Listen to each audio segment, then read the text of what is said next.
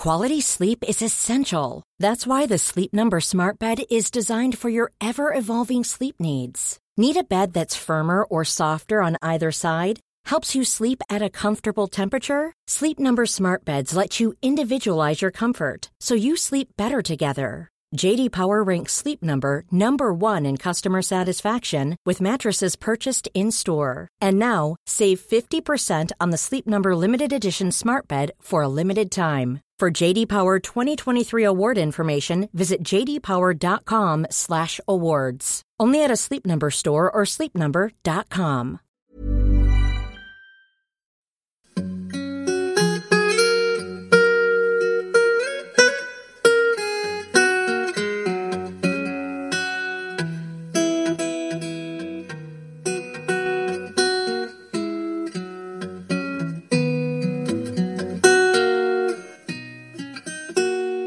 everyone, and welcome to the History of England, episode 264c Rebel Queen 4 War. Yesterday, we concentrated on Mary, her brave decision at Kenninghall to rebel against England's Queen, and the impact of her letter on Jane at her council in London on the 10th of July. On the morning of the 11th of July, the first sound to be heard around the precincts of the Tower was the sound of hand slapping forehead. It was the sound of Northumberland's hand. Army first, then Queen. Army first, then Queen. Do. Closely followed by a call to his minstrels to play If I Could Turn Back Time. It is true that Northumberland and Suffolk had men wearing their livery all over London, which had so impressed Scheyfve and Renard, and maybe as many as eight hundred men in all. But under the fur coat of their liveries, there were no knickers, not even a pair of scants. Northumberland and the council had not made preparations to put a proper army together. It's remarkably poor planning, and it can only be that Northumberland foolishly assumed that Mary would accept the legal will of the sovereign and council, or that she'd do the same thing Gloria Gaynor's boyfriend had assumed. Still, all was not lost. They could get on with recruiting right now, it would only take a few days, and they'd be gone. Plus, crucially, they would have the resources of the tower, which could yield up to 30 pieces of artillery, and that's a resource Mary would surely find impossible to match. And look, artillery would be critical in any fight. So, Jane's council met, and this time it was Jane that shouted defiance at the world. Now, on the 11th of July, it was Jane that proclaimed her right to the world and called her supporters to her side. They did have something of a problem. William Cecil was asked to draft the document and refused to do so, which was irritating, but everything was fine in the end because John Cheke stepped forward and agreed to do it. Jane's proclamation as rightful Queen of England to her country was confident, robust, and uncompromising, and like all good pieces of marketing, had a nice, clear call to action. First of all, let there be no doubt that Jane was Queen by right. By good order of old ancient laws, but also by our late sovereign lord's letters patent signed with his own hand. And now the call to action. The Lords Lieutenant were required to disturb, repel and resist the feigned and untrue claim of the Lady Mary, bastard daughter to our, to our great uncle Henry VIII of famous memory. The letters also renewed commissions issued by Edward VI to the Lords Lieutenant, because when there was time, they would be needed to provide the means of Mary's correction. Meanwhile, though, an accession proclamation was also knocked up, signed by the full council and Jane herself, and sent off to the printer Richard Grafton. Grafton must have rubbed his hands with glee at the commission, and the promise of many, many more to come. Roll on, political instability, he might have crowed, and worked overtime to get the proclamation printed and out the door. So, before you could say propaganda, royal servants were plastering up bills all over London, trying to convince the unconvincible. Much more would be needed to persuade the citizenry of London. Meanwhile, Jane's domestic worked its way through, and young though she was, Jane demonstrated once more that she would be her own person. So Guilford fixed to follow his mother's advice of the night before and flounce, flounce out of the tower in protest at not being made king. Jane would have none of it. There is every sign of her Tudor blood in her peremptory command that Guilford would stay exactly where he was and was forbidden to leave. Guilford stayed. There is a story that Guildford nonetheless tried to eat in state in the manner of a king and attend council meetings. Actually, there's no evidence of this other than the Catholic chronicler Wingfield, and in all likelihood it's just mudslinging. Guildford seems to have been more biddable than Jane and found it harder to resist family pressures. What does not happen, though, is any intervention by the Duke to try and force Jane into recognising Guildford as king. Now, look, that's interesting, isn't it? You would really have expected that if you were going for the bad, evil Duke of Northumberland theory, just out to get his boy on the throne. So, you know, think on't. There was more to be done yet by the council. There was a war to be fought, and military man though I ain't, even I know that to fight a war, you need an army. A recruitment letter was needed, and a plan. The letter was drafted on the 11th of July and sent to Grafton. It repeated Jane's legitimacy, but now, rather than the gentle instruction to Mary to bow her head and submit, now there was a full frontal smear campaign. Let's slip the dogs of war. Mary was being a thorough going rotter, they said, and was doing all that she could to stir and provoke the common people of the realm to rebellion, but also the means to bring in great forces of papists, Spaniards, and other strangers for the aid of her unjust and unnatural pretence, to the great peril and danger of the utter subversion of God's holy word and the state of this realm. And now the call to action was to gather together to preserve the true religion and ancient liberty of your natural country against foreign power. It also mentioned a threat from the baser sort to men of worship and good degree and wealth. This is something of a textbook appeal to the fundamental drivers of your Tudor gentry, the families on whose backs the result of this conflict would depend. Foreigners? Yuck. The Pope? Not at home to Mr. Pope, my friend. Baser sort? Bring me my horse, a shotgun, and a pasty. Meanwhile, the council remained paranoid about imperial military intervention. And on that same day, the 11th of July, a delegation arrived at Scheyfve's house to demand that he leave. Scheyfve managed to confuse the business by linking any possible French aid with an attempt to put Mary Queen of Scots on the English throne. A note for future discussion, folks, but Mary and her husband, the Dauphin, would take great delight in advancing Mary Queen of Scots' claim to the throne of England, quartering the royal arm of England on the French arms. This gave Scheyfve's obfuscation some force. And so, out of the tower rushed Henry Dudley, emissary to France, and off to the Channel he went. He won't actually arrive at Henry II's court until the 19th of July, but the message that he bore reflected Northumberland's view of the world on the 11th. And Northumberland's message to the French was relax, everything's fine.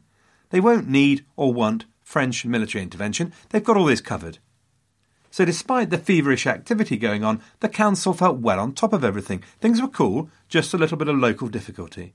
After all, Mary was unlikely to be able to raise a substantial army, and even if she did, there'd just be a bunch of East Anglian yokels armed with spades, pitchforks, and the odd beet. Obviously, the humble beet can be a vicious weapon in the right hands, but she'd have no artillery, and that was the key. No, everything was in hand. Before the recruitment letters could go out, though, Jane and her council needed to make a decision. Should this army stay in London or go to East Anglia? That decision seems to have been reasonably straightforward. The quicker Mary was locked away, the better. So, fine. A trip to the exotic East it was then. But who should command? Well, it was quickly agreed that the Marquis of Northampton and the Earl of Huntingdon should go along, but the ultimate commander, that was trickier. There are two basic stories about this one. So I'm going to play both of them to you. What I need you to imagine then, first of all, is the Tower of London. Ravens. Tudor royal bodyguards standing around with pikes, looking fierce. Then, inside the White Tower, we fly to a council room. Dark wood, table, men looking old and grave, and maybe twenty men or more sitting round said table. Secretaries. And Jane, maybe a cloth of estate on a canopy above her head. Have you got that as a freeze frame image? Okay, now, press start.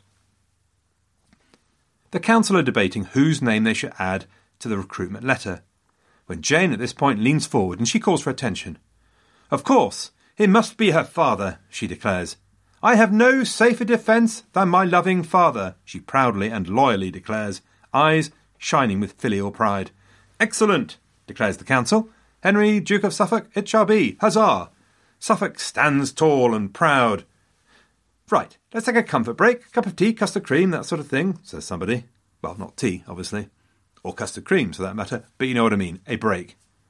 Now, quickly cut away, change the scene to a small private room somewhere in the tower.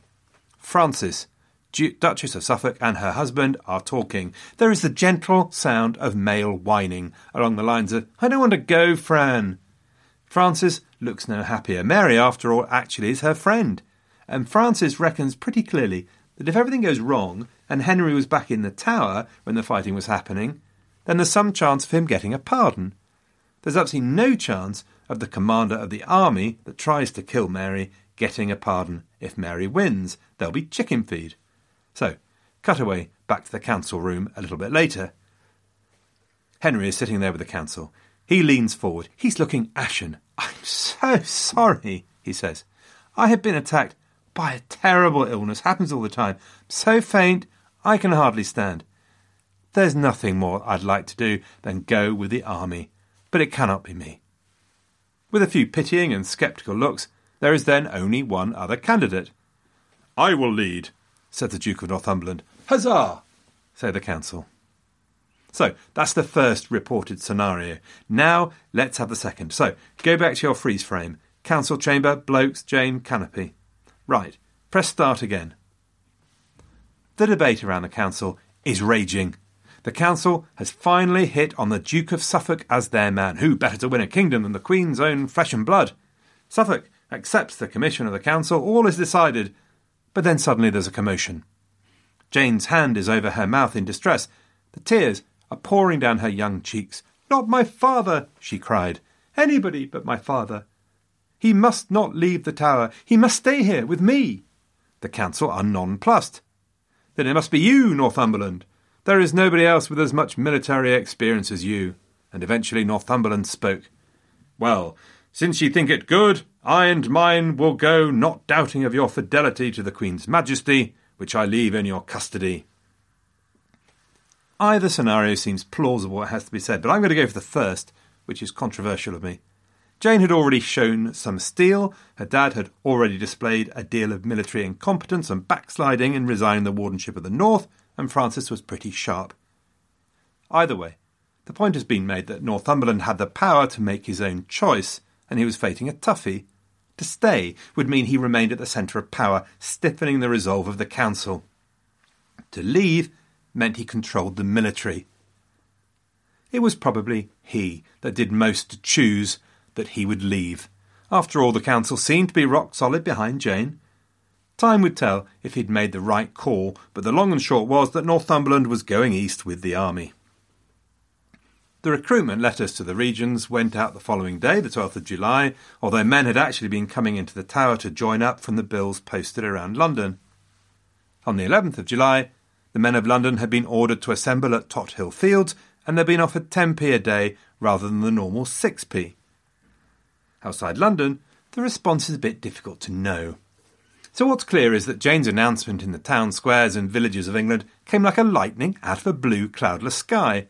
Jane, who was that? But the Tudor state was, by the standards of the day, very well organised. And it seems that the vast majority of justices of the peace and lords lieutenant did what they were told to do. So Jane was announced as Queen. They started to mobilise local resources to join Northumberland on his march eastward, whatever the response of the wider Commons was. In London, the response of the ordinary people was, shall we say, unenthusiastic. Outward revolt, though, was pretty much absent. There is only that one vocal voice of Gilbert Potter who had his ears cut off for his pains. But nor there was any great enthusiasm for Jane or her pronouncements. One papal observer claimed that Jane's proclamations were received with remarkable discontent, as hateful to everyone. There were very few prepared to shout for Mary, but many Londoners were sullen and silent supporters of her cause, the majority at very best undecided. Outside Durham House, Northumberland's residence, sounded the beat of the drum as Londoners came forward to join Queen Jane's army. By the night of the 13th of July, it looks as though he may have gathered around 1,500 men and 30 pieces of artillery. His son Robert Dudley was in East Anglia already with some 300 men. Others would join him on the way from the other regions. Within a few days on the march, Northumberland would probably have mustered 3,000 foot and a 1,000 horse, plus the artillery. Northumberland also had around him the best military leadership in the country. Mary was trapped in the right hand bottom corner of the kingdom. It was a small but disciplined force that Northumberland had, but it should be more than enough. Still, Northumberland was nervous, nervous of what would happen behind his back when he was gone. And so on the 19th or 13th of July, he gathered together the council for a big send off supper to stiffen the sinews and make sure their various aspects were sufficiently tigerish. He felt the need for a rousing speech, reminding them of the loyalty that they owed to Jane, and there was a sting in the tiger's tail. If ye shall violate, hoping thereby of life and promotion, neither acquit you of the sacred and holy oath of allegiance made freely by you to this virtuous lady, the Queen's Highness, who by you and our enticement is rather by force placed thereon than by her own seeking and request. It's an interesting line. We all have a responsibility here, he says, some recognition that this situation was not a usual. Jane was no grasping power seeker. She hadn't asked for this. They owed her. One counsellor replied, If ye mistrust any of us in this matter, your grace is far deceived. For which of us can wipe his hands clean thereof? His job done, Northumberland now left. As he rode out with his army the following morning, that is the 14th of July, Northumberland showed all the outward confidence of the commander, and Londoners gathered to see him pass. After he had watched him go, Scheyfve gloomily wrote, We believe that my lady will be back in his hands in four days. But Northumberland, on the other hand, noticed that the people press the seers, but not one saith God speed us. Everything now depended on Northumberland.